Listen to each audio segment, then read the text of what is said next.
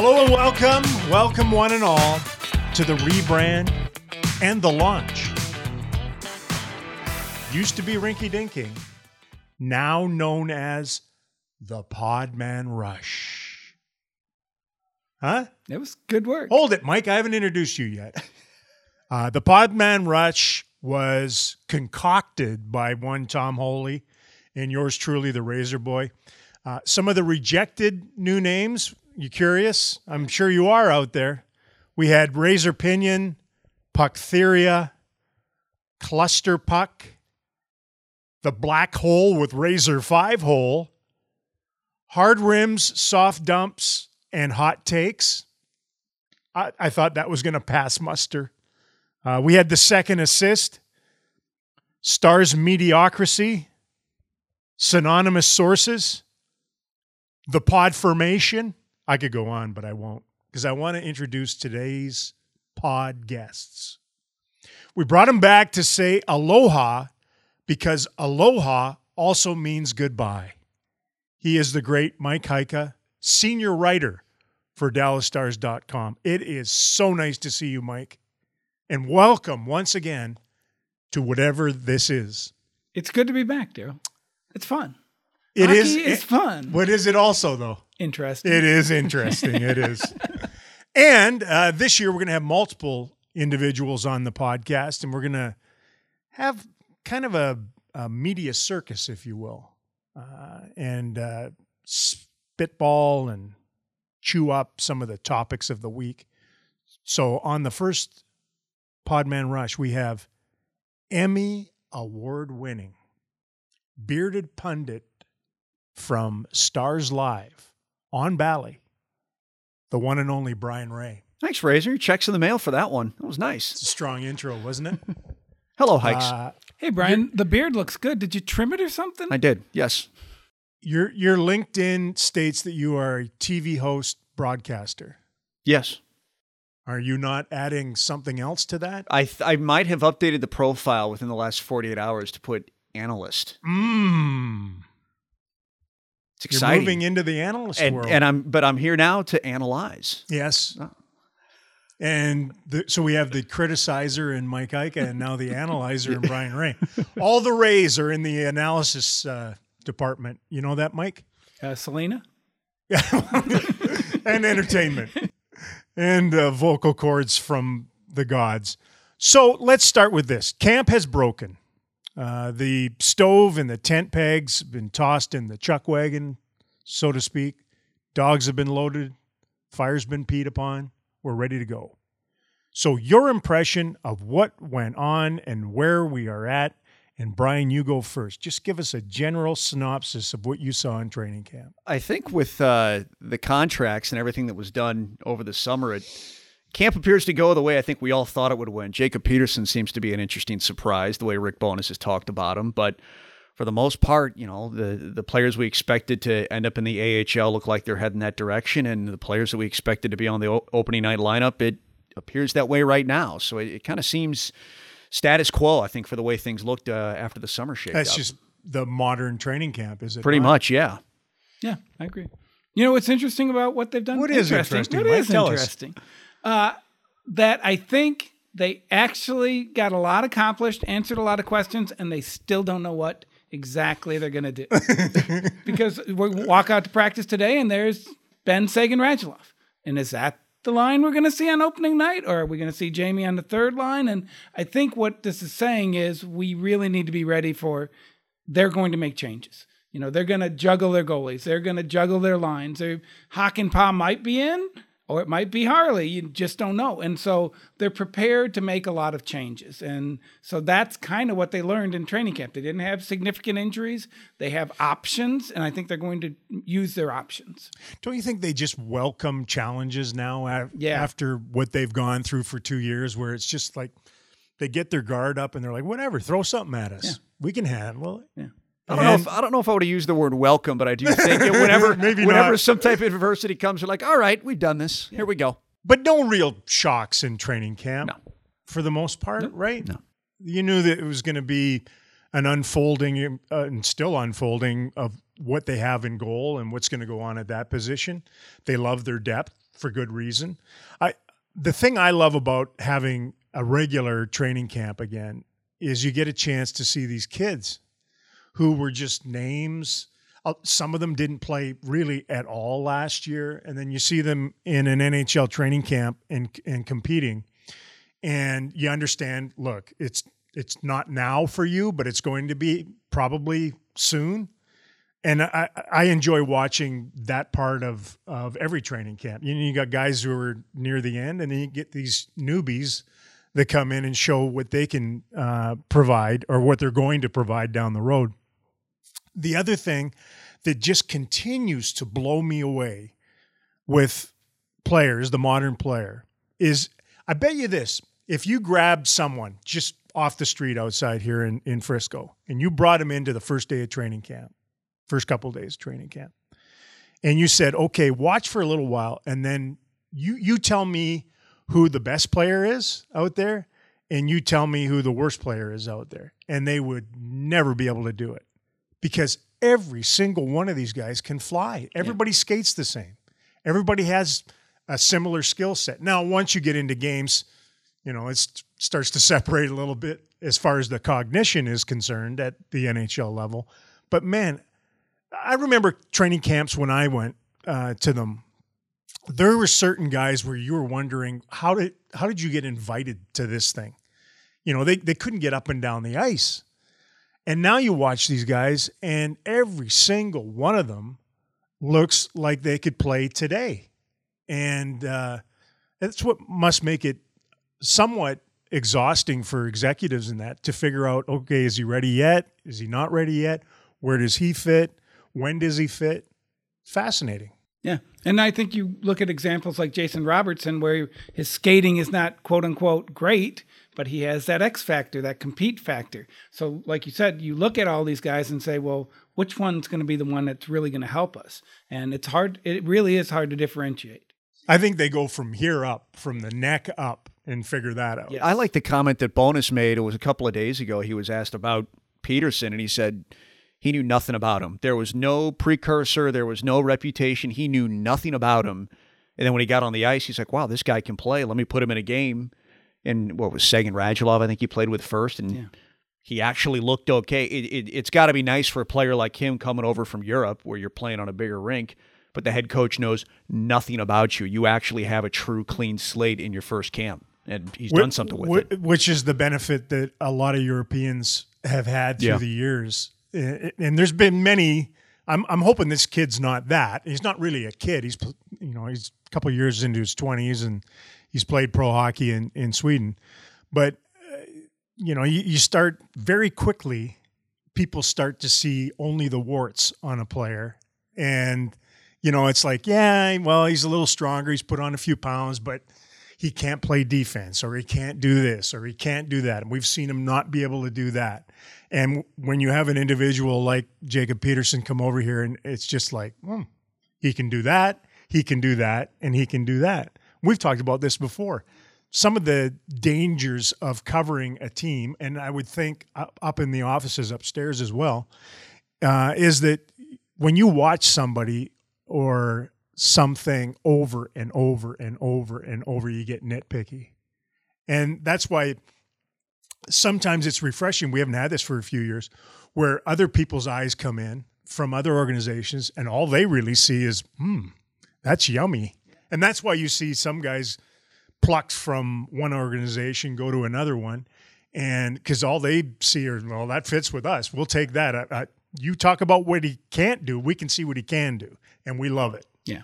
Les Jackson always talked about that. He said that the that was a problem with scouts a lot of times that they would come in and say, "Well, I can't do this." And he could, Les would go, "Well, tell me what he can do." And he said it really did. Like they would sit there and go, "Oh, well, maybe I should think of this a different way."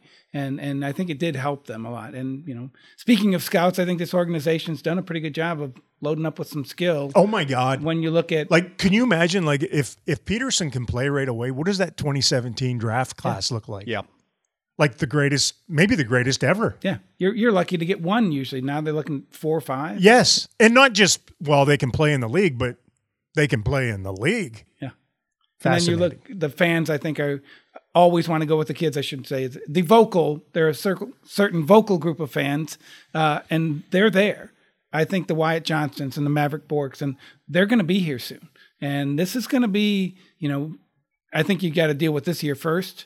Uh, Yes, you do, Mike. That's how it that's, unfolds. that's how it works. So like game, you've got some kind of a time game one capsule. is like they're focused on game one, is what you're telling me. Yes, opener. But if that doesn't work out, or even if it does, Move they, forward. they've got next season. Oh yeah, you brought. I'll give you guys one more shot at just a name from camp that stuck out to you, and maybe it's somebody that you just mentioned, which it is for me.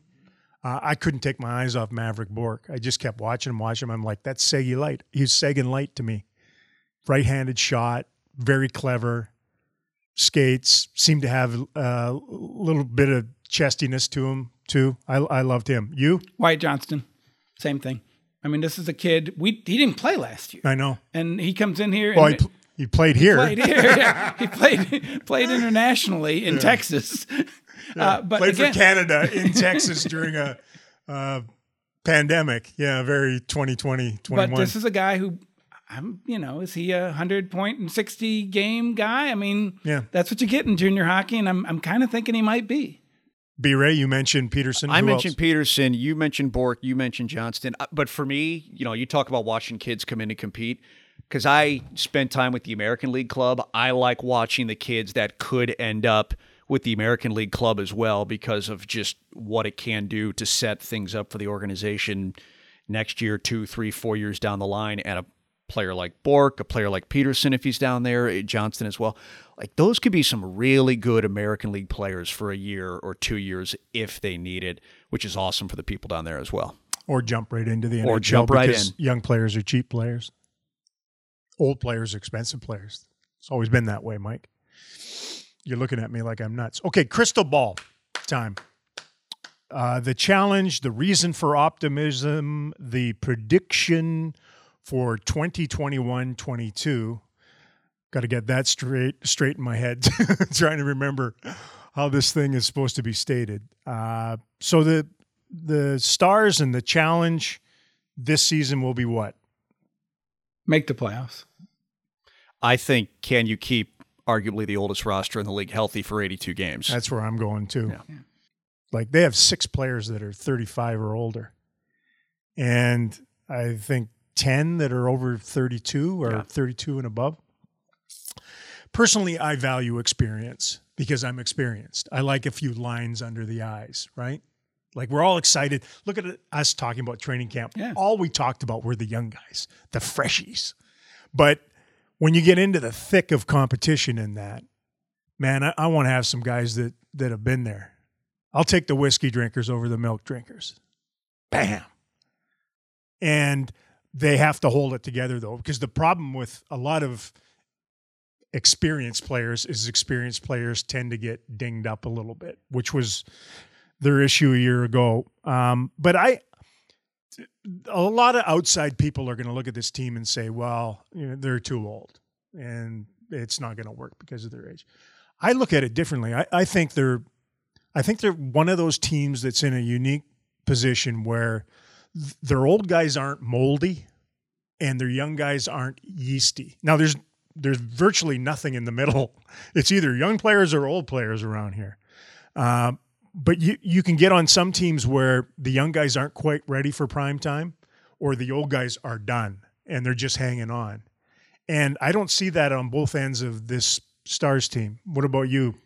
Uh, dynamics wise, I think the what they've been through in the past two years, getting to Stanley Cup final, missing the playoffs, I think that affects a lot of this. And then bringing in people, Ryan Suter, who I think has a chip on his shoulder to show Minnesota. So now you've got Tyler Seguin's coming back fresh. Alexander Radulov's coming back fresh. Ryan Suter's got a chip on his shoulder. You know, I just think there's a lot that has happened in the past two years that are putting him in a really good place. And so that's why I say when I say make the playoffs, um, those guys upstairs, I think they built this roster to be a better team in the playoffs than in the regular season. But you got to get through the regular season. You got to get to you got to get your goalies. You are a time traveler well, I'm just saying, I'm I'm jumping too far ahead. yes, you're all over the map. But I do think that if they get to the playoffs, I think they're they have the potential to be a really good playoff team, just because of your experience and because you know they're hungry. I, I, there's a bunch of guys on there. I mean, this is it, right? Yeah, the the hunger part of it is these will be Hunger Games this year. Then Squid Games, Hunger Games. what are you, you Brian? Well, no, in terms of what you were saying about Suter, it it's almost like they brought in the right old guys, you know, at, at the right point of their career. You know, Suter's a he's not dinged up, he's not moldy like the word you used, and you mentioned the chip on the shoulder, but even like I love the Glendening move. You know, I don't know if I'd classify him as one of the major older guys, but I, I love having that type of face-off guy on the bottom six because I think for a team that has not been dynamic offensively, extra possessions, things like that might give them chances. And then also the depth that Jim Nill brought in, you know, they're not going to have to ask everything out of the older players to try and keep the train moving as best as they can. They, they you know, they can talk about managing minutes and giving guys whatever breaks they may need to break as opposed to last year where whoever could put skates on or whatever had to go play every other day, you know, and and take that ability. So hopefully that helps them keep an older roster healthy to manage the regular season and get into the playoffs because I do agree with you Mike. I think if they're in, they're a really dangerous team regardless of where they're seated or who they're playing and I think they're at least a second round playoff team if they're healthy and they God, get you guys get ahead of yourselves. This is wonderful. I'm going third round, Brian. Come on. Uh, so the just to be jump ju- ahead. just to be contrarian hikes. Okay, it is interesting. so the the prediction on the season though, this is a playoff team. I think so. Yes. I've got them third in the division, second round of the playoffs if they're healthy. Wow, what a caveat. Uh, I I see them if they stay healthy. I'll throw mine in there. if they stay healthy, this is going to be the best balance between scoring goals and preventing goals that we've seen around here in a long time. I, I I truly believe that. Like even when they won the the division in 2016, I mean they won it on their ability to just go nuts offensively and get it enough saves, enough nights to survive their defensive shortcomings. Th- this feels more like they should be a top 10 offense and a top 10 defense if it all, you know, glues together the way I foresee it. And if it doesn't, I'll be mad at everyone and everything. Normal day for you you. know, it won't be my fault. All right. Switching gears. COVID. We're going to have to get tested. They're going to have to get test tested. I can't imagine what the budget for nose swabs has been around the National Hockey League the last couple of years, but eh, I got two questions for you boys. Just on a personal note, we'll step away from the actual Dallas Stars. COVID has made your job worse in what way? And it has made your job better or easier in what way?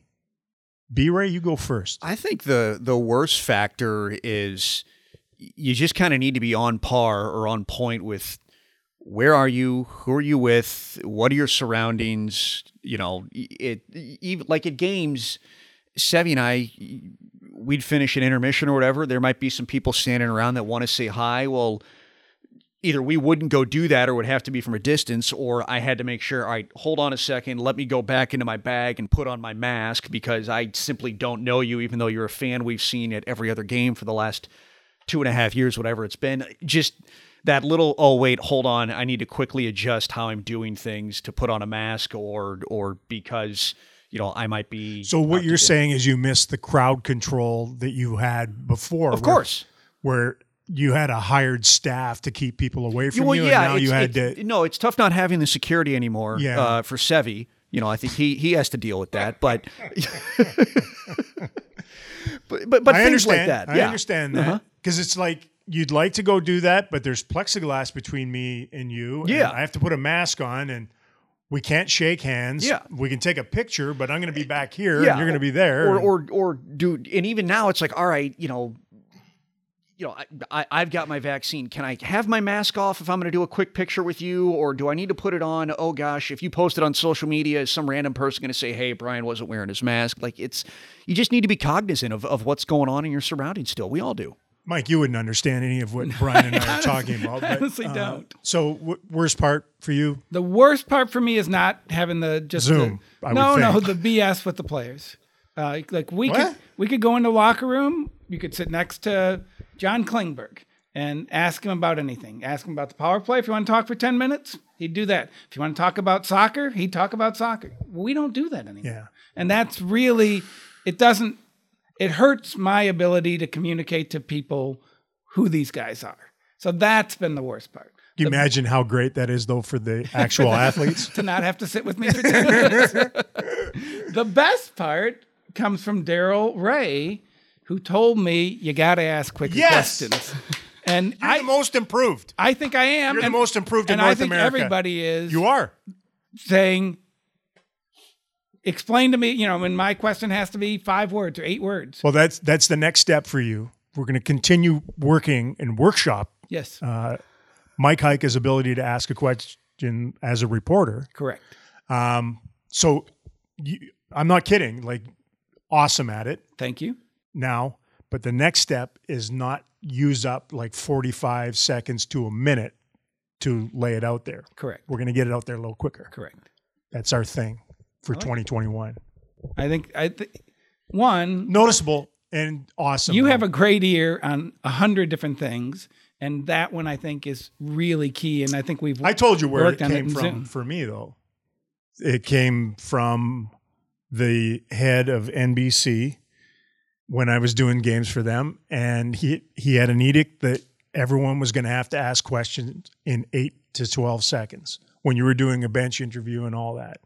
And it was it was one of the only things I got from Sam Flood when I was working with NBC. But it was it was one of those things that was uh, like an epiphany. Yeah. Like it really was. It was just like, why haven't I been doing this all the time? They're here to hear the player talk, not yeah, to hear me not- talk. yes. And there's lots of people in the broadcast business that ramble on and on Economy trying to of ask words. a question. Hey, Bob Economy of Sturm. words is the big- slogan. But you know what I mean? Like Yep. if, if you're not up. if you're not prepared, it's an art. If you're not prepared, you will ramble on and on, on and sometimes won't even ask a question. Talk about. Talk about. What the hell is that? I want a conversation, Daryl. I don't. Yeah, I don't well. want to have a Uh. I'll weigh in very quickly. Uh, very little worse for me because I am the razor boy. So I think you would understand that. Uh, probably the knowledge of the wider league. You know, like we got so myopic with what we were covering, whether it be in the bubble or then last year with what Seven other Seven teams, teams. and that's it. over and over again. It was Groundhog Day. Uh, and then I agree with you. And I know Brian would agree as well. The usual connection with players, with coaches, with fans. It's why we do this. And you, you didn't have it. Uh, you'd get it on social media a little bit. We'd try to do our jobs over Zoom, which Yep. just sucks. It sucks both ways for the players, for the coaches, and for us because a lot gets lost in in translation with that. It's ju- it would just doesn't work. We did what we had to do, Yeah. um, and we're still going to do some Mhm. of it going Yeah. forward. Uh, so it, it, that was tough. the The good part of it for me was the energy of no, not having to travel and get in at three o'clock in the morning and you know hustle onto buses and get onto planes and wait in lobbies and then up the next day and do all that stuff. Uh, and the other thing for me was there seemed to be less of a desire to be perfect with everything because there was just too much junk that was being thrown at you all the time that you just kind of roll with the punches a little bit, which I never really did before. So on a positive, Wow, that's uh, man. I think, I think in a lot of ways it does make you better at your job because it's so limited what our interactions were with Bones and with the players. Like whatever information they get or or they provide, you have to find a way to use it. If there's something interesting in there, you have to find a way to use it. Whereas, you know, you're traveling, you're with the team. You would get your 10 minute conversation with guys. There, there may be multiple stories told in there and a bunch of interesting nug- uh, interesting nuggets, but you only maybe need one, two, three things to cover whatever you're doing. When when your access is so much limited, you have to make the most out of your information. So me as a broadcaster, I think it makes you better at your job. You know, you have to use whatever resources you have as efficiently as possible to do whatever Well, you can the do on Emmy air. would support that, right? That's well, that was So- seven. I mean, uh, yeah. I think my TV time was. that was big. That was big. He, Brian could weigh in on that. We had we had a we had a blast. We did. We we we we would we would do our shows, and I know I'm cutting you off here. We'd say, you know what, we need we need a velvet sport coat in tonight's show. Where do we call Heika? He's our velvet sport coat guy. Good luck. Shiny face and a velvet sports coat. I got to get some makeup. Uh, best story that you guys think of entering this NHL season would be what, Michael? For the NHL? Yeah, just in general. Um, probably the ability of the top end players to be dynamic. Like, I mean, we're talking about 150 points, 160 points. And there were times when what? They led the league with 80 or 90. Uh, so then your Connor McDavid's, your So Austin you, you Matthews. think it's going to be I do. an explosion of offense? I think. I think well, it's going to go up just just because they're going to play 82 Well, they're going to play 82 again. games one, but I mean, we're going to see numbers that we haven't seen in a while. And Really? I, yeah, I, Why? I believe that. I just think the game's getting faster. Goaltending sucks. Is that why? Uh, they're not that. No, I'm just kidding. Uh, I just think the skilled players, as we talked about, these guys, this group of young players, have been training to be good at scoring goals since they were four years old. And I think we're seeing that. I think there's wave after wave of good young dynamic player. Jason Robertson, you know, Roope Hintz. You know, what what are they going to be able to do this year? Is is Roope Hintz a 90 point player? We haven't seen 90 points here in 20 years, probably, right? See the way he brought it back to the Stars. Of course. He's such a senior writer But- for DallasStars.com. But you're going to see guys who are going to be competing for levels of scoring that we haven't seen in a long time. And I do, I mean, I'm, as much as I'm an old man, I like that kind of hockey. I call it Edmonton Oilers hockey. no, do you? what era? What about you, B. Ray? I think uh, the league obviously wants Seattle to do well, and I think a lot of people are interested to see what They'll goes do on. well. See that division out there? It's I I mean it's It'll be impossible for them right not to do well in that division. It's but f- for me, I'm actually really curious to see could the Tampa Bay Lightning three-peat. I've never in my lifetime have People seen just it. threw up as they're listening. I know, absolutely they did. I know, and that's um, if if Hikes is going to bring it back to Dallas, I'll just stir the pot. Yes. Uh, Good. But it, I've never seen a three-peat champion in my lifetime. I think it would be an interesting story angle to go back to what was it, the Islanders in the early '80s that last did three in a row, something like that. You're correct. If they if they have a the shot, Oilers would have won ten in a row if they'd have held it together. exactly. If if if they have a shot to do something, and hopefully Dallas breaks that up, but it- that would be a really interesting story because of how long it's been since somebody has even come close to pulling that off. Isn't it amazing though? Like th- there was a long s- segment of time where nobody could win back to back. No. you had to go back to Detroit in the late nineties. Yeah. and then all of a sudden Pittsburgh did it. Now all of a sudden Tampa's done it. Yeah. So yeah, you you might be right. We get is three a dynasty? That's the, The then that- dynasty? is it that- dynasty or dynasty? It's Mike. it's I think Dine. it's Dynasty. Dine. Oh, okay, thank Yeah. you. Like the TV show? Yes. You're aging yourself Was now. that Joan? Was that Joan Collins? Yeah, it was. Nice. She was good. cat fights on that one. it was good times. I, I think how absolutely wide open the actual competition for playoff spots and ultimately for a Stanley Cup i- is. I, I think it's as wide open as it's been in decades. This division for sure. Yeah. Just everybody. Yeah. Like pick your 16 playoff teams It's impossible. heading in. Yeah. Impossible. Well, you it's don't funny. know Even what's going on. even the Pacific, you look at that and you think, oh, these this team isn't good. Well, what if the Oilers are good? Well, What- yeah, what if, what if what- Calgary is better Right. than what? What if the Canucks bounce back? I mean, mm-hmm. on that coast, You then really you go can out talk the other. yourself into yeah, you go stuff. out the other way, and you're like, are the Rangers going to be better under Gallant? And you, you know, like it's it's nuts. It's everywhere. Is it Is really time- Carolina that experiment What is the down Florida there gonna Panthers? Are they a real Yes. team? You got- it's fun. It really Uh, It is. is. It is interesting too. uh, the other one for me is is Ovechkin. I know he's he's a little bit dinged up. Heading how dinged up? Who knows? Got injured in a preseason game, but he should finish the year third all time in goals. Like he he should jump past Marcel Dionne and Holly. Uh, who else? I think he's sixth going in, isn't he?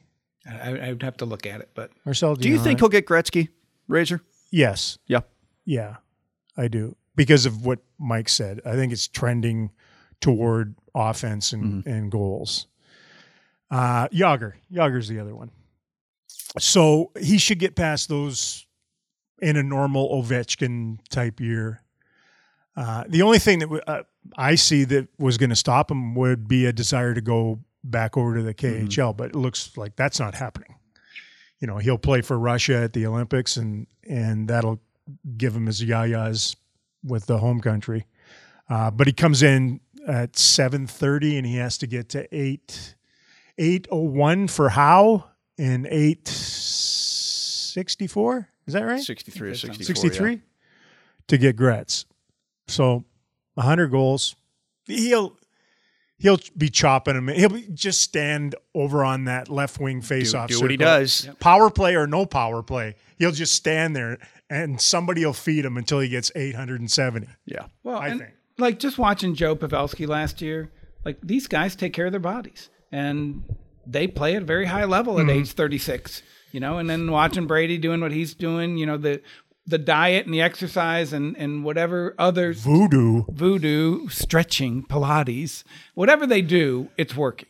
And so you can be a really good player at an advanced age. So yeah, I, I think he takes down Gretzky too. Yeah. Uh, it's an Olympic year. I mentioned that very quickly. They go or they don't go. Uh, for some reason, I'm not going to believe it until I see it. Yeah, I'm with you. I don't want them to go. I don't think it's a good move this time. In the future, maybe, but I just don't. One of the games going to be played two and three in the morning. I, I just it's you're it's Mike, lo- it's 2021. We watch things when we I want to know, I watch guess you're right. things. Streaming. I get it. I just I don't think it's a good decision this time. But I know the players want. I don't fully agree with it either. I, I think part of it, uh, there's a small selection of NHLPA players who are going to actually compete in it that want to go compete in it. I get that, and and especially from a European standpoint, uh, they you know they it caps off their careers for them. It's a big big deal, but the majority of the association is going to be on a beach somewhere if they can be, I guess. Uh, and I, I think it's a little bit of a power play pushback from the players against the owners and, and teams because they know the owners don't want to go and they know the league doesn't really want to go. So it's like, well, yeah, well, well then we're going. and, uh, you know, they came up with multiple schedules to try to figure this thing out for everybody. I, the North American ones were awesome. Right. Right. Uh, I don't know about this one. It's a major, major market over there in China. I think that's the underlying thing with this. You're you're you're connecting with such a huge population with your sport, but outside of that, the risk of players being injured, and like you said, I'm I was being facetious as always. the uh, time, because I mean, you got to consume sports in Yeah. real time. Yep. You can't do it after the fact. It's going to be a little bit tough with that, but I, I think, I think they're going. I think Yeah. they're, I think they're going to go there. It's the experience is going to be brutal for them though. Yeah. Families can't go. Uh, they can't. Re- the restrictions are going to be absolutely, uh, you know, tie your hands behind your back, your legs. Are we even going to have hog fans at the games? Is this back No, to the I bubble? don't know. I No. think it's Yeah. similar to the summer So, where I mean, it's just be- it's empty. It- You know, again, there's just Antiseptic. And, yeah, there's Ugh. so many negative things. I mean, uh, uh, Andre Oh, well. Sekera uh, was talking the other day about uh, how he enjoyed going to other events, yeah. and that I don't think they can do that. Well, No, that, they can't. right. That's Yeah. part of it. Like It's living in the village, Yeah. meeting the other athletes, and going to some of these other sports and and sitting down and just going through what their experience is and what they did to get there and that. None of that. They're just going to go back to their room and Yeah. and then go play hockey games. Yep. It's like That's Whatever. why I, I I would prefer they skip this one, but it is what it is, and and they've earned the right to go there. So then, I actually do think that's the number one thing for the league. If the league was making a business decision, uh, I don't even think they would think that appealing to that audience is a, worth it. I think they're doing this just because the players want to do it. That's my opinion. I could be wrong. I disagree. Okay. I'll believe it when I see it. Like I said, I you know when I physically see them go over there because we still have a lot of time for anything to change or go wrong. It's just biz- it's just there's True. a lot of weird things going on. Still, I'll believe it when I see But it. it's bizarre too. Like they're going to trot out uh, an All Star game prior to the Olympic Games, Yeah, and we're going to basically be off off the radar in North America as a league for the month of February. yeah. It's bizarre, but I, I believe they're going to go. Uh, speaking of the NHL, I thought this was a pretty good question. I want you guys to toss around. Why doesn't the NHL blank? Now, not blank. Oh, why doesn't the NHL fill in the blank? Why doesn't the NHL, Mike? Uh, sell its game better. Oh, you see the critic again. See what I deal with? The negative thing, I think they're trying to. I think the ESPN thing, it was interesting to see uh, Commissioner Gary Bettman on uh, Good Morning America. Uh, and you're just like, whoa, you don't see that too often. Like, this is a big time show. And it's hard now because how we consume everything is changing and the network angle isn't what it once was. But Oh, the cross promotion already That's- is and- stunning. so I'm saying, But I, we knew that was we knew that was going to come. was so you're right. You're and, right. And so why haven't they done that up to this point? But I, I do because think- they weren't on ESPN. Yeah, that's a why. good point. And so they negotiated the right deal, and they're. I think they will be, uh, like, I don't want to sound jealous, but you watch the NBA stuff, and you're like, oh my, that's just everywhere. Everybody knows the NBA players. Everybody watches the NBA, you know, national uh, big desk show and everything like that. You talk to your friends at a party, and they're like, yeah, no, I, I don't watch a lot of hockey. And so, being in Texas, obviously, You need to go to better parties. I then, guess Mike. I do. Uh, but being in Texas, you know, sell this game, and and I think they're on the right path. Yeah, I agree. I'll give you a partial extension to that, and I'll th- also throw some kerosene on the streaming fire for diehard fans. But why doesn't the NHL remove the blackout restrictions, especially with the ever increasing streaming services that are becoming involved here to try and watch your local market game as opposed to an out of market game? And I don't know. You know, I'm, I, I don't know if I totally have the answer to that. I don't know if there is a full answer to that because that, that whole streaming landscape is still an evolving area that I don't think a lot of people have an answer to. But removing that blackout restriction, They great thing negotiated about- the contract in 2014 or whatever. When they- Yeah. this wasn't really an issue back then. I don't think. No. The the great thing though about streaming on a global scene, like like we could have games on Fox Sports Southwest, let's say, and somebody could pirate them here, there, wherever. But for the most part, you are what you are, which is a regional sports network. When there was no streaming, I mean, they couldn't get it in Italy or in Japan or wherever on the globe, right? But now, if you have Wi Fi and you have streaming, you have the ability to spread that wherever you want. Yep. Which is, I, I think, is the most important next step for consuming our sport because we are a global game. Yep. Uh, we're not like the NFL's the NFL, but they're not truly a global game. I don't think they care in the United Arab Emirates. They might not care about hockey either, but they don't care that much about football. But we have so many areas in Eastern Europe, in Scandinavia, and now moving into Asia a little bit. Mexico will be another one where streaming is going to be enormous. Just figuring out how to do streaming right is probably the next that, step. I mean, that's a heck of a journey for a lot of people to figure out. But yeah, You know what I, uh, if I'm answering the question, why doesn't the NHL blank? It would be why doesn't the NHL employ a female ref at this point, Mm. or female refs or officials? NFL has female officials. The NBA has female officials. Major League Baseball, I'm not sure.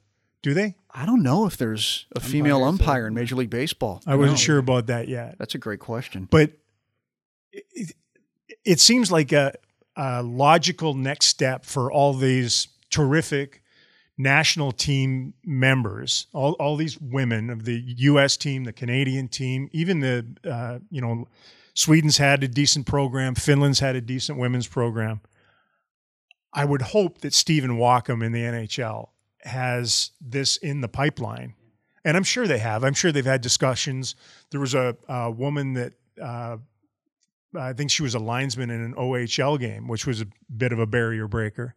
But you need that. I don't know about I don't know about lineswomen with the physical fight, nature Yep, of having to break our things up. sport. Yeah, Yeah. uh, I, I know it's drifted a little bit, but you still have to get in there and separate people. Um, but hey, there are women cops. There's women in the military. So I'm probably getting slapped across the face as I say this on the podcast. They could, uh, and they they go in there and blow their whistles. I think players would respect a woman's voice and, and a woman's authority in our sport, especially. Uh, if they can do it in the NFL and they can do it in the NBA, I think it's long overdue in our sport. Spoken like a true girl, Dan. Yeah, I have two daughters. you're right, and, and I think the fact that we're seeing more women in management, more women, you know, behind the scenes in hockey, it's a great thing for the sport. yeah, agreed. Uh, very quickly, and then we'll move on to our, our final subject. We're reaching the conclusion, are we not? We have Jordan running the board here for us. It's actually a box. We, we out of batteries yet? Or are we good to go?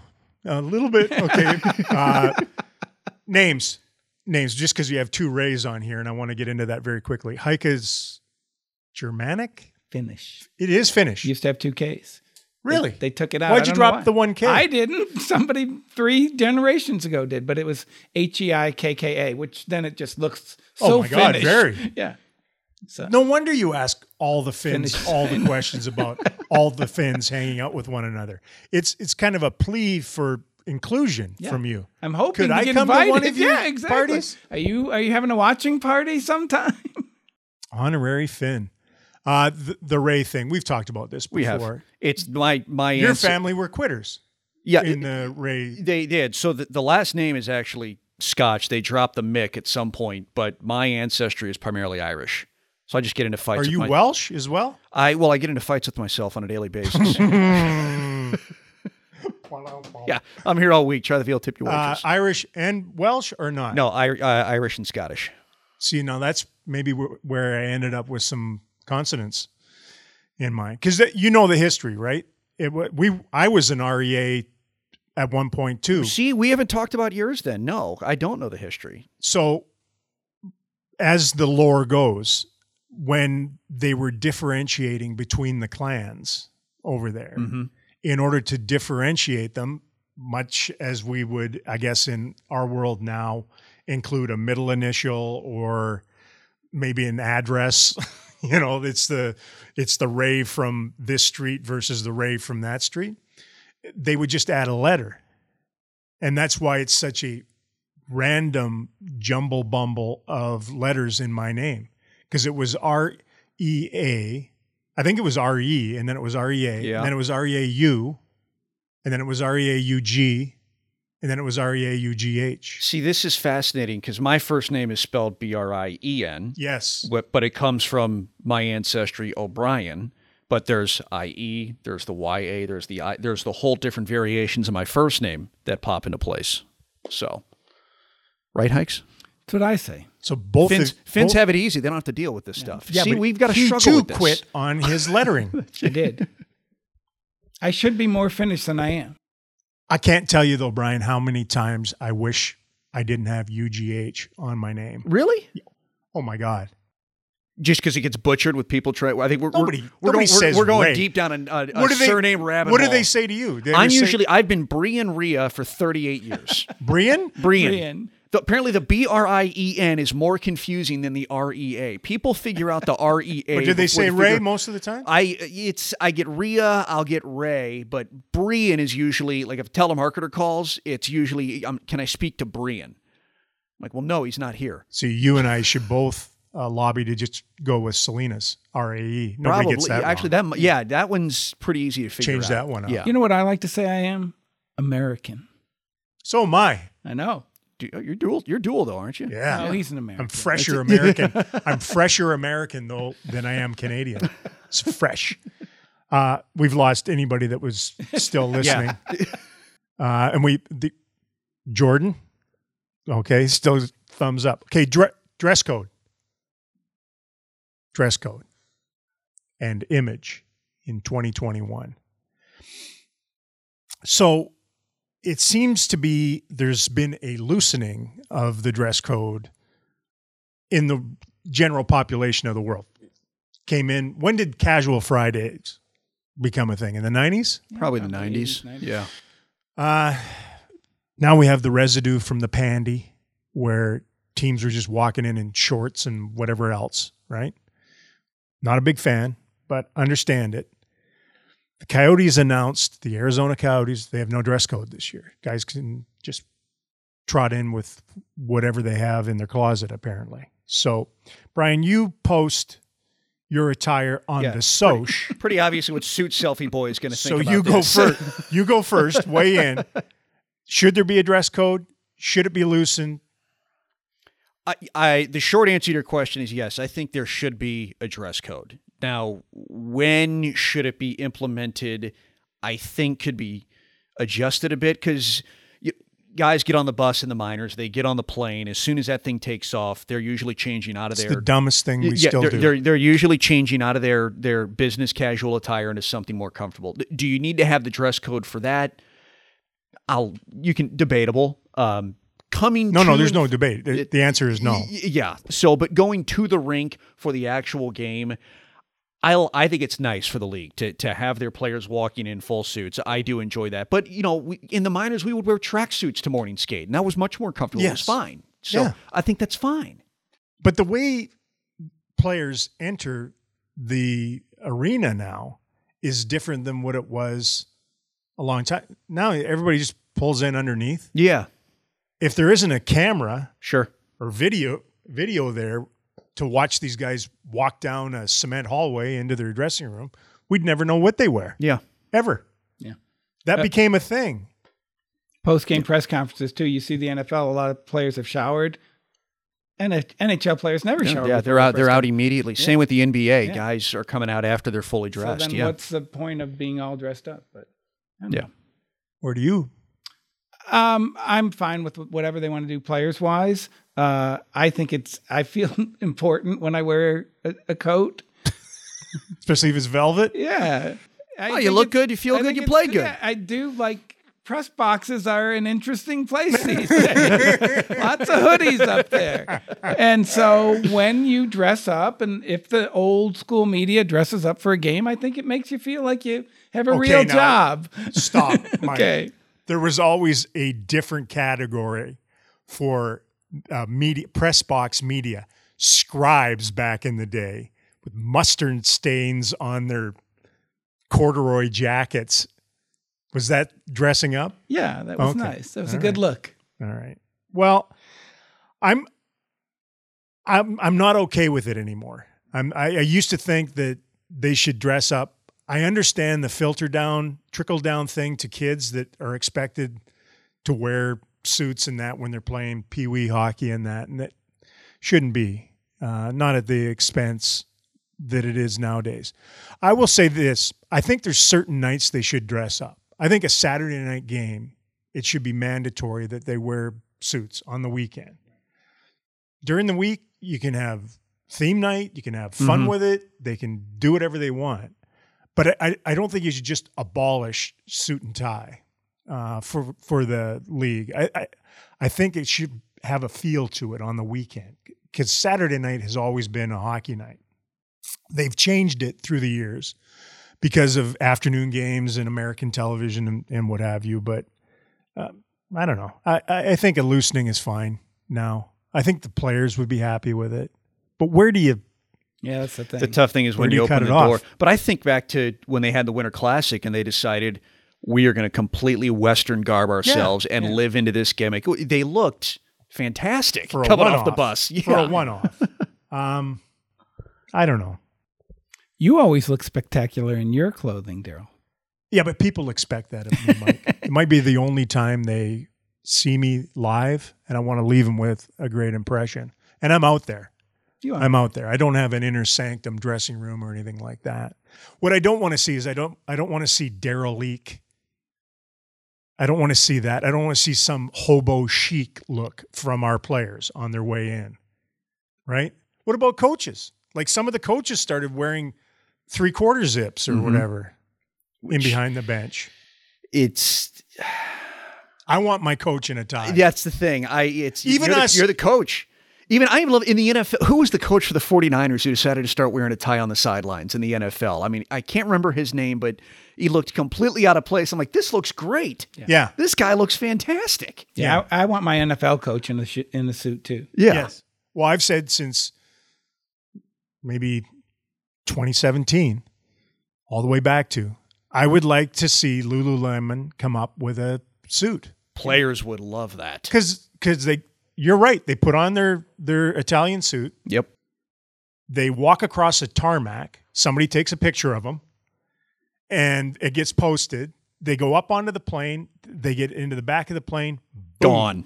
They drop trow and toss on their Lululemon and, and their uh, compression, sit there, and then just before landing, they all get up, throw their suit on to walk 14 feet onto a bus to go to the hotel to watch, walk 18 feet into the hotel, up an elevator into the room to change once again. They, they just change all the time. And then their four thousand dollar suit gets a sharpie mark on it from the autograph hounds. Well, we don't even see those anymore. I know where you're going with that, though. Uh, as far as broadcast, and then we're out of here. Broadcast tie, no tie, shirts and skins. The actual broadcasters. Yeah. I th- I I still like the idea of us wearing full suit and tie on air. I think it looks awful when guys don't wear a tie, Yeah. And they're they're trying to look a little bit more The casual, business casual. and it just setup. look, it looks unfinished. if you're wearing the jacket, wear the tie. they If look like not- to me they look like they forgot their tie. yeah. And it was like, you don't have a tie? Well, then I'll take mine off too, and we'll just do it this way. It looks horrible. What about the sneakers with the suit? As long as they're high grade sneakers, All right. you can't get away with just tossing Running on some Nikes whatever, with yeah. your suit. You can't do that. To me, you gotta you gotta go triple stitch. Wear the high grade with it. All right. Match it up a little bit. It uh, gets Those overdone. ho- those it gets overdone. shoes. The runner thing gets overdone. Yeah, it True. completely. I see. I'm I'm old school. Dress shoes. If I'm putting on a suit, I'm wearing dress shoes. Same thing. and then your your pants have to be tight at the bottom in order to wear sneakers because if you wear a, a more flared trouser it looks horrific It- it's awful. the break is in the wrong spot Yeah. Or just get lucky that you're doing your broadcast behind a desk, dress from the neck or from the waist we're going up, down a jeans rabbit down. hole we're down a rabbit hole okay so we've covered a lot of uh, subjects here in in episode one of the podman rush I hope people have enjoyed it. I hope you've enjoyed it, Mike, having another voice involved in this rather than me just picking on you. Uh, Brian and I do uh, sometimes Stars Extra, and so he usually asks questions, and I'm supposed to answer them. And I'll turn back to him. I go, "Well, what do you think about this?" so I actually like Brian Rea's It was, opinion. it was it was Stars Insider, not Stars Oh, sorry, Extra, but whatever it was know, called. We'll forgive you. Mike, get the jargon correct. When you Still do this. preseason for you too, apparently. it is. Thanks to Brendan. Thanks to Jordan for producing this. How do you think it went? Well, nothing but thumbs up. I've Look had at that. four of those during the show. He's very vocal. Strength and honor to everyone out there. Uh, thanks for being on the other side of this. Uh, back next week with new meat. Thanks to both of you. Thanks, Razor. Let's have a great season. Let's go. All right, hot, hot.